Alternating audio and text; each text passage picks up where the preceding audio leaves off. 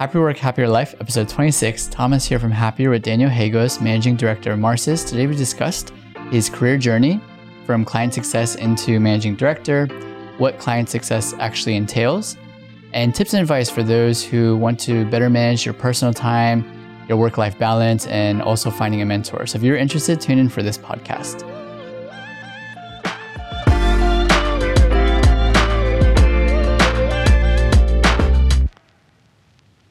Thank you, Daniel. Can you quickly introduce yourself for those who don't know who you are?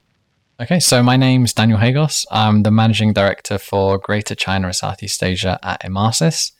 So, I mean, first off, to start out, can you share a bit about your career journey, how you ended up where you are today? Yeah, sure. Um, so when I was at university, I I think a lot of people do think that like getting onto a grad scheme is the most important thing in the world, and I remember thinking that you know, there were only, I was in London, I was thinking that there were only like these 30 companies that existed.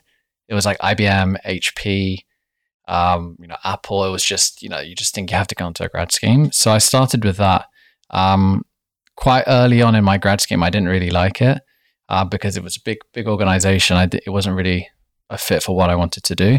I was lucky because I had a really good mentor and he encouraged me to look at, I was working at HP actually, and he encouraged me to look at different options within HP.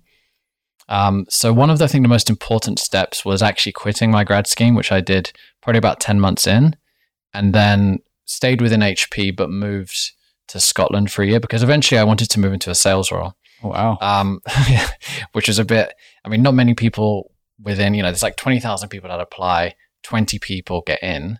Um, so to quit the grad scheme when you're like 21, I think everyone thought I was insane actually. Um, but my mentor gave me really good advice and he said, look, actually, you can stay in London, you can do training, or you could go and get real work experience within this, you know, within the company, but in another division.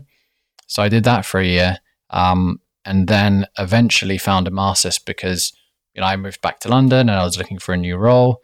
Um, and I knew I didn't really love working for a huge organization, especially when you're trying to, I think, start your career.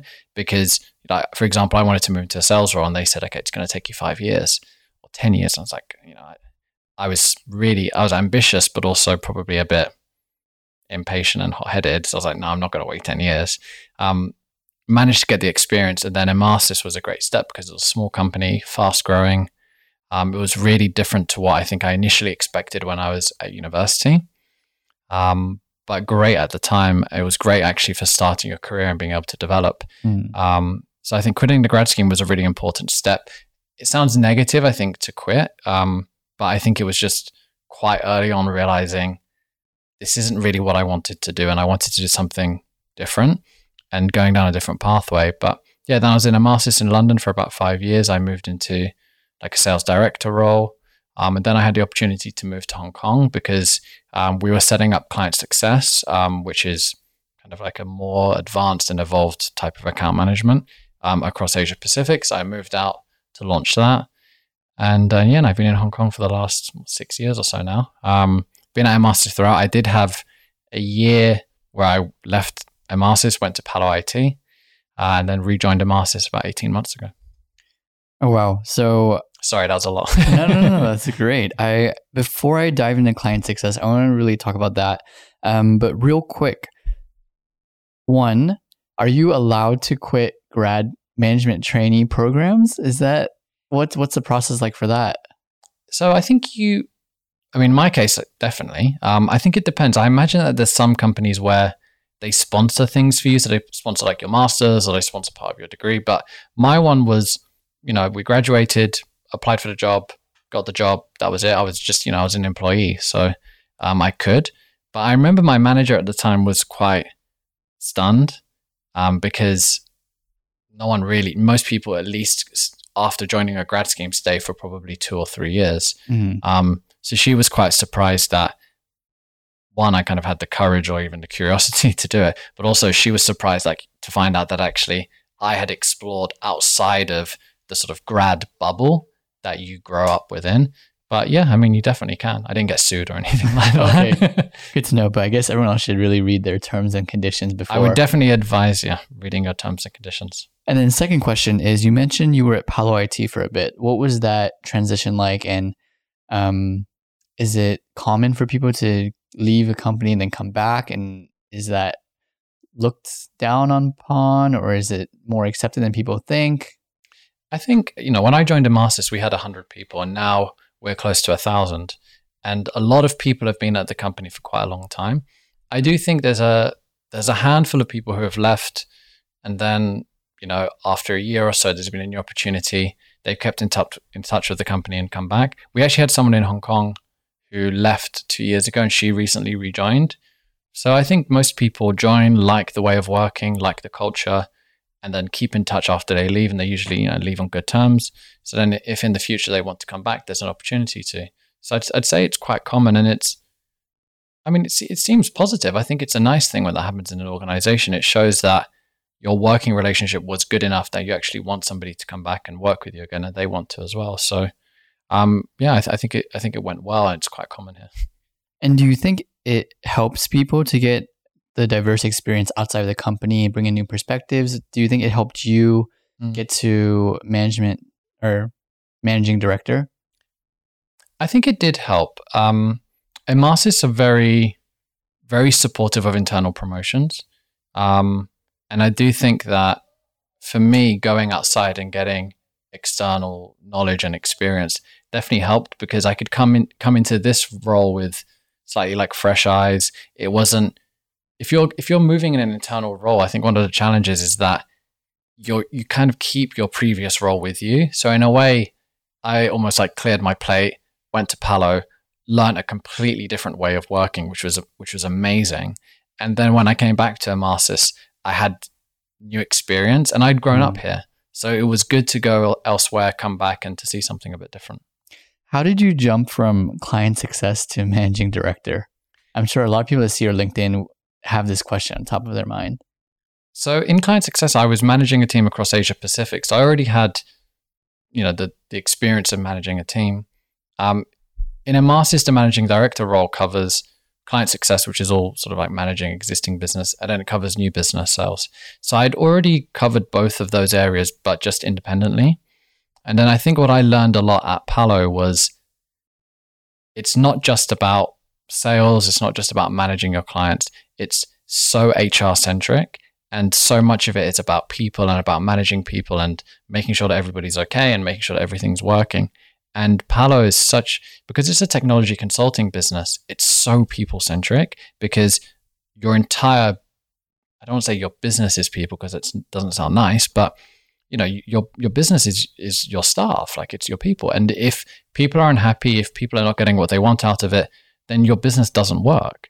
Um, if all of your developers one day decided they want to leave you don't have a business anymore. So naturally you're going to be thinking really strongly about people and and the hr was such a strong part a strong core of the business which i hadn't really seen before. So palo was a fantastic step because that was one area that i didn't really have that much experience of which is operations and you know how do you actually work with people manage manage people make sure that they feel connected to the organization that they're part of. Um, so palo was yeah i think palo was a key step. And that's what i think made me come back and was this combination of i knew how to do new business i knew how to manage existing business but also then i had the experience of actually running a, an operation and running a big team. And speaking of people i definitely agree they make up the business. Um, What's the culture like in Emarsys? I think the culture is quite it's quite flat. I think it's I know I mean all organizations say that, right? but um it's very easy to if you wanted to speak to the CEO, you could send him a Slack message and you could have a call with him. If you wanted to find out about somebody was in the UK was managing this client and you're managing a similar business and you wanted to find out what's going on in the account, what type of campaigns are they doing, what's their marketing strategy look like. You could send a message to someone, have a call with them fairly easily. So the company is very, very supportive um, and quite flat. It's not a very hierarchical company. It's it's very easy to what speak to senior people and but it's a very global business. I mean, that's obviously changed with COVID. It still is very global. Um, but there's always been this big connection between what's going on in Europe, what's going on in the US, and what's going on here. Um, it's quite quick. Like the pace of of work is quite quick, um, and it does still feel like a startup. It does still feel very agile, very quick in how it works, um, and very customer centric. I'd say. And what kind of person does it take to join the team? Like if you're looking for people to join your team, what what do you look for? You have to be a self-starter. Like you have to there's not there's still not the book. There's not a you know, when you come in, this is the book. If you read the book, you can do your job. Like that still doesn't exist there. We've got a lot better at how we do training and how we've built um, kind of internal knowledge banks. Um, so there's a lot of places where you can go for information, but there is still this element that you have to seek it. You still have to, you still have to go and actually get that information. You have to be driven. Um, so I'd say you have to be, you have to be curious. Um, there are a lot of technology companies where you come in, you do your induction, you go to San Francisco, you learn about how everything works, you come back, you now know the way. You've learned, you know, you've had your eyes open um, and been slightly brainwashed, and now you're good to go. We're not that organization. I think there's still there's still that flexibility of coming in, learning what we do, what we do well, but then you have to ex- ex- execute on it yourself. So I'd say people have to be driven. They have to be curious, um, and they they do have to be innovative. They have to think about how to work around a, a problem, how they're going to drive towards a solution as well. Okay. Um, now I want to jump into client success. Mm. I think it's a topic that not many people, not many people touch on. Mm. Um, first off, what exactly is client success?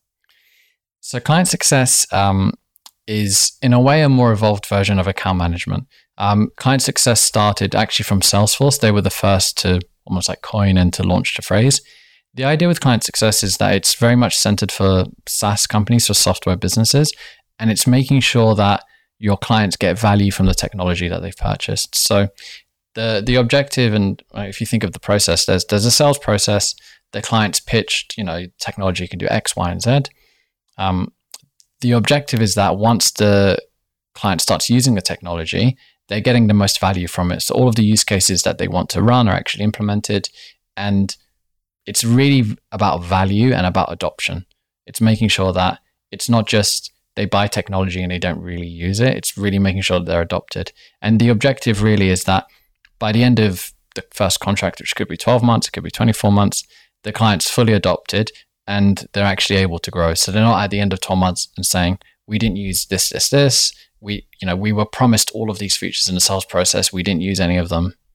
You know, just making sure that they're actually I like to think of it as the dream that they were sold during the sales process actually becomes a reality. It's not just the, oh, that sales guy came in in the suit and they told us they can do all of these amazing things and we've only done two of them. You know, it's making sure they get actually what they expected. And they're happy and they're coming back. They're happy, they're satisfied, they're advocates, etc.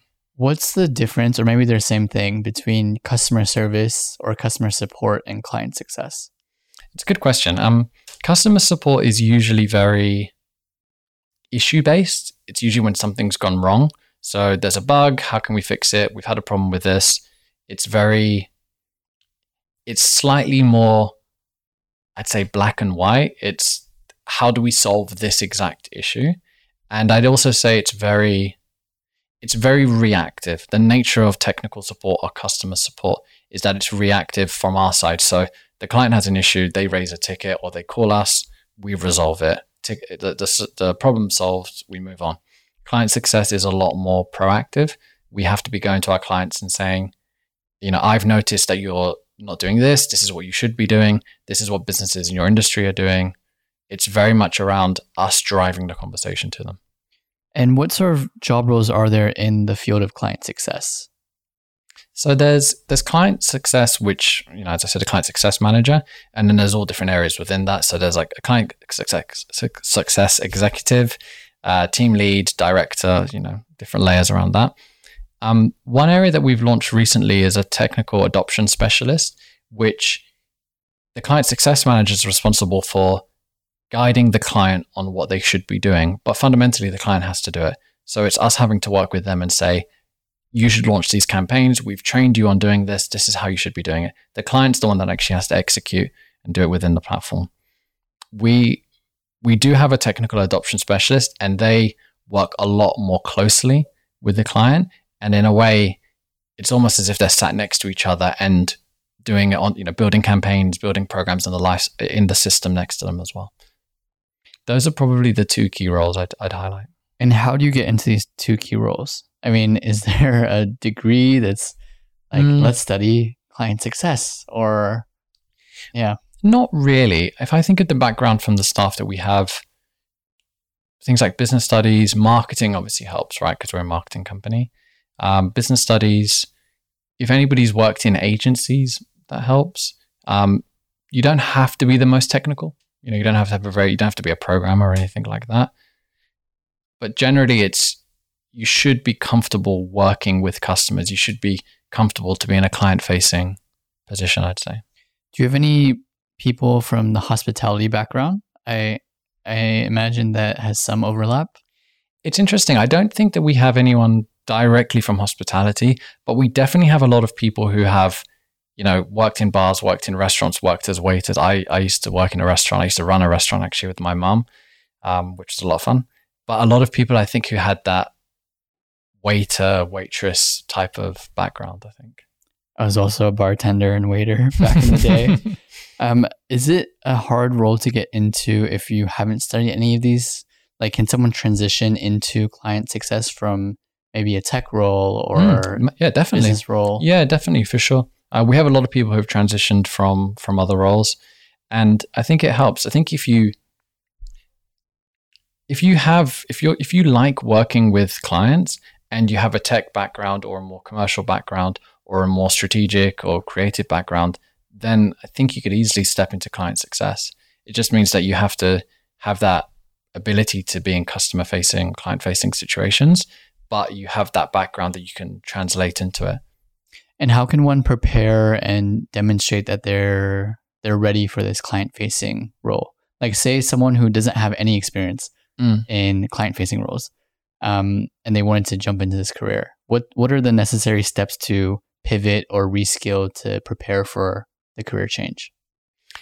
I, I think it depends on the organization that you're working for because let's say, for example, if um, you work for a company that sells hotel software, if you have that background, it's very easy for you to translate into working for a, in client success for a hotel software company because your clients are hoteliers. You're going to them and saying, I understand your business. I understand your industry. This is how this software is relevant for you.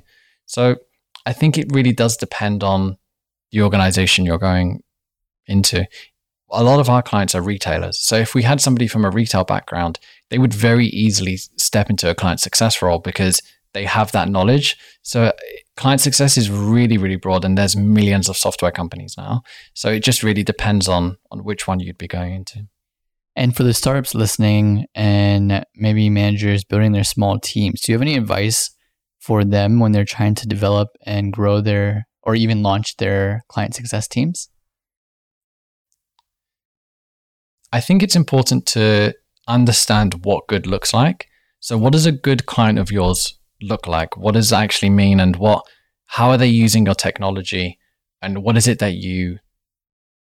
What does I won't say perfection, but what does good look like? And I think if you can understand what good looks like and what you want your clients to do, you can work backwards from there, and then think around how do you actually embed that into your training, into how you do kickoff meetings, how you do weekly catch ups or quarterly business reviews.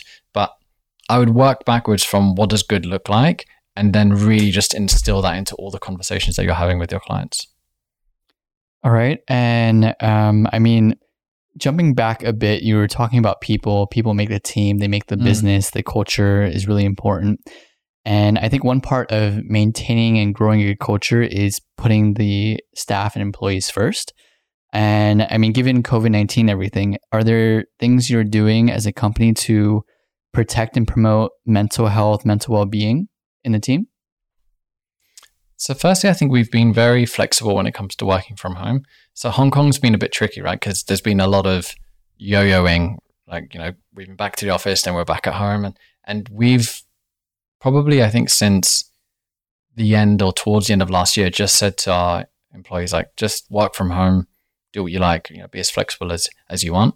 One thing we have encouraged is for departments to be coming into the office one day per week just to have that face to face interaction. We've kept the office open as well. So for some people who don't like working from home or don't have enough space or for whatever reason don't want to work from home, they can as well, which I think has really helped.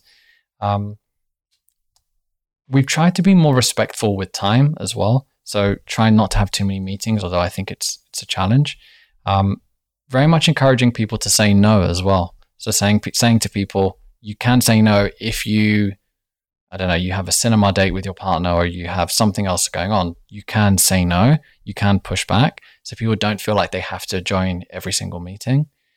Um, I think those have probably been the key things. But the the the balance, I think, between working work and you know your personal life that's a really difficult one to to do because sometimes something does come up and you might need to work late. So the only way that that balance actually works is if you get feedback from people where they say look actually that evening i can't do it. I know it's in, i know this is important but i need to do this you know something else has come up. Trying to have that open communication um, it's something i really encourage and i think that's actually helped to to have that balance slightly better. How do you maintain your personal work life balance? I think I'm pretty good at saying no. Our headquarters is in Europe, so it's very easy for us to have late calls. They're quite respectful, I think, of time, but I just try to be a bit strict about when I finish work. I try to just make sure that I don't have late calls unless I absolutely need to. One thing that I learned really early on is that there's always going to be more work. So you could stay until midnight, you could stay until three o'clock in the morning. There's always going to be more to do. So I think time management and really trying to say, what's urgent? What do I absolutely have to do today? And what can wait until tomorrow? Um, is something that I think is really important to encourage in all of our teams. It's something that I do every day as well. And do you do anything to maintain or promote your own mental health? Is there any do you go for runs? Do you meditate? What sort of things do you do to to make sure you're in the right space? One thing which is not as cool as all of those things, although those things are interesting. Um, I think having a to-do list is really important. I feel like it's. I don't know if everybody's doing it, but the first thing I do um, when I when I take the ferry to work is I look at my list, I write a to-do list, and just make sure that I prioritize my day. I always put way too many things on my to do list. So throughout the day, I kind of push more things towards tomorrow. I push them towards other dates as well. So for me, I find that incredibly relaxing because it just means I can come in relatively fresh. I don't work often on weekends, um, which you know I don't do that Monday, uh, Sunday night. Grab your laptop, go through emails. I don't do that. I'd rather wake up early on Monday morning. So I think having as much as humanly possible, I try not to work on weekends. And I try to be quite strict about that. Other things, exercise is obviously important. So I like going for a run. I do like doing yoga, although I'm not as good as I used to be, which is sad. But then, I mean, I have some bad habits. So, for example, lunch, I'm very bad at, at how I am with lunch. I just go grab a salad, come back, eat it quickly. So that's probably not as positive, but at least I try to get out of the office if I'm going to grab something. But I think exercise is a really important one, but it's difficult because there's someone could send you a message and say, "Hey, can we have a call now?" And you think, "Okay, I want to go for a run." And I think it's just setting the expectation, saying, "Can I call you in an hour? Can I call you in 45 minutes? Is it urgent? Can we speak tomorrow morning?" It's really easy to do. It's it's difficult in the beginning to do that, but as soon as you start doing that, I do find that people are slightly more they're respectful and they say, "Yeah, fine. Actually, it's not important. We can speak tomorrow." So for me, I find that very difficult. Not difficult. I find that very important to do because a lot of my job is speaking to people, and it's very easy to just get a Slack message and just jump onto a call, you know, which, whatever time of day someone asks. I mean, as an MD, and maybe for other MDs out there, I feel like some people feel obliged to work on the weekends and overtime. Do you see that as the case with maybe other MDs of similar sized companies? I think it depends on the organization and, and where the organization is and you know what stage it's at. For me, I feel like it gets back to the real understanding of what's urgent, what's essential. urgent's not the right word because urgent suggests, you know, something's on fire. And if something's on fire, then you need to fix it. But it's saying what's important and, and how to best prepare yourself for, for the coming week. So for me, I've, I feel like if I end my Friday well, then my Monday starts relatively well as long as I have a to do list and I organize myself. I do think that certain organizations that are in big growth phase, you, you need to work and you need to work at all hours. But part of me, the devil on my shoulder, just says, is it necessary? Like, is it is it 100% important? Because I, I remember when I first moved to Hong Kong, I used to work ridiculous hours, but I did it because I remember feeling better for it. I remember going home and thinking, I did it. Like I've done more. Did I achieve more? Would it have been better if I went home and rested and just had some space to to think about work? I think it could have been, but I just feel like often it's scratching an itch and it's a, an indulgence more than anything else. Like sometimes it's nice to just go through your emails on Sunday night so you're mentally prepared for Monday morning.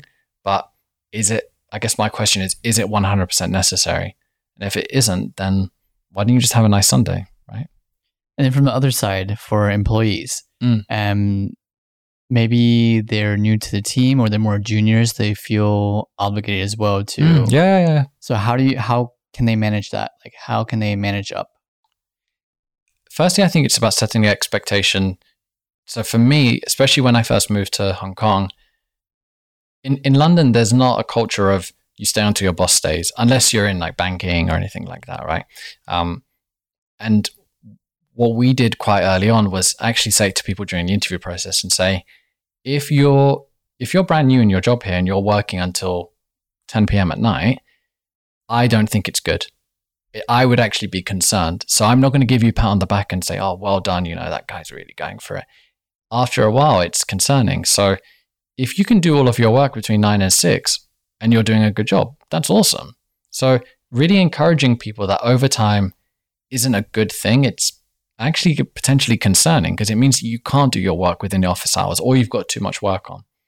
And then I think for that, that's a great way, I think, to start because then at least it encourages your staff that it's not something that looks good or that it's encouraged.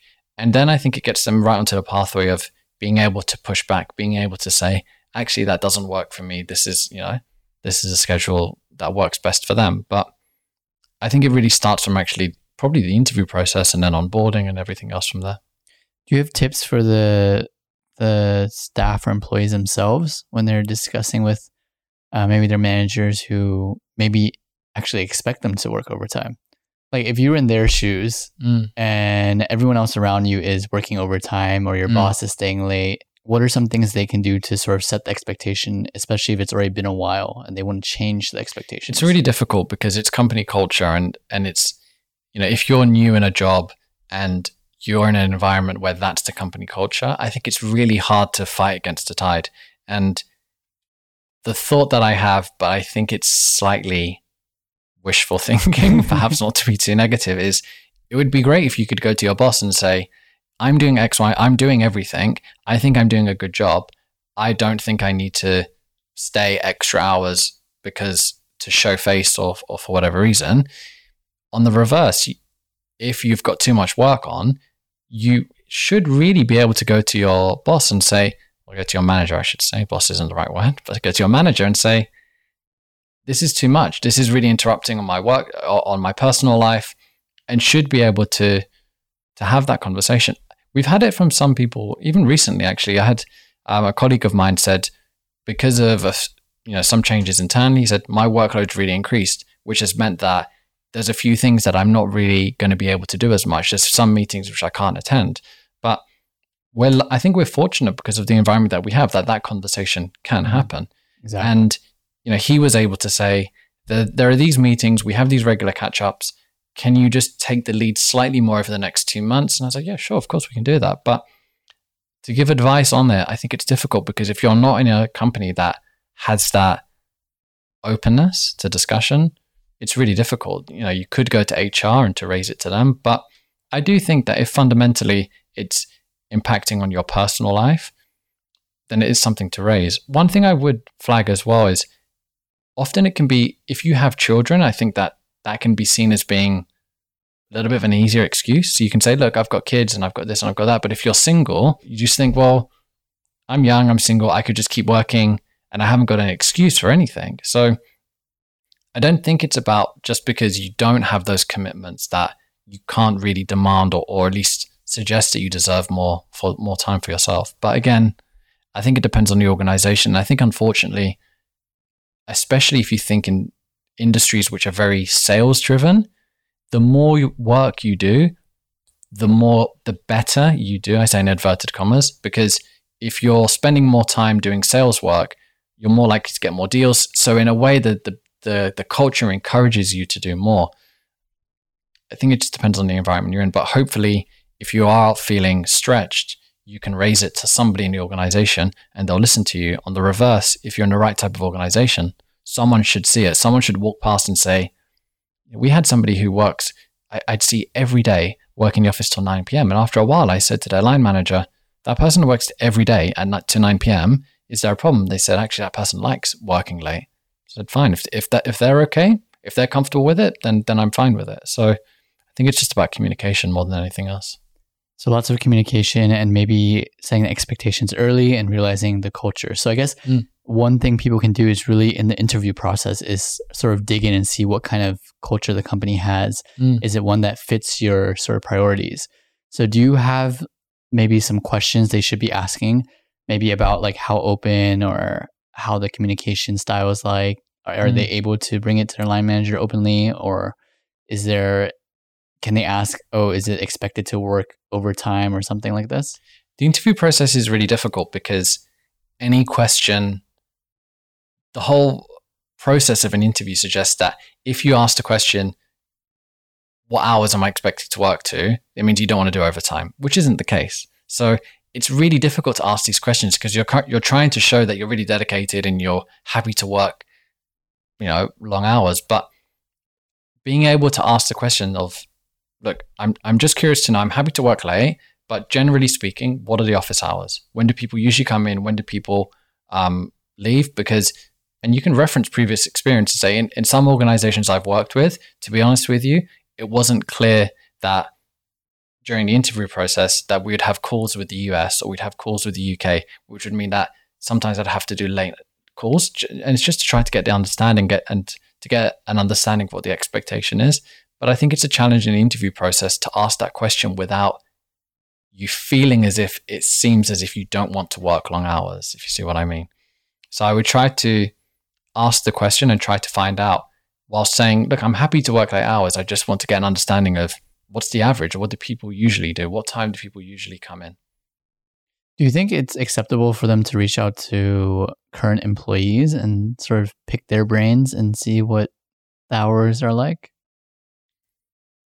it would be something that would be very beneficial if in the interview process it wasn't just with you know a line manager or your boss or with HR if you could speak to somebody who is doing the role and find out from them what it's like yeah I think it would be really valuable what about reaching out to those people on LinkedIn before the interview tricky a little bit tricky although it would be amazing if that if that could happen and but I feel like a lot of organizations might not like it. They might feel like it's invasive.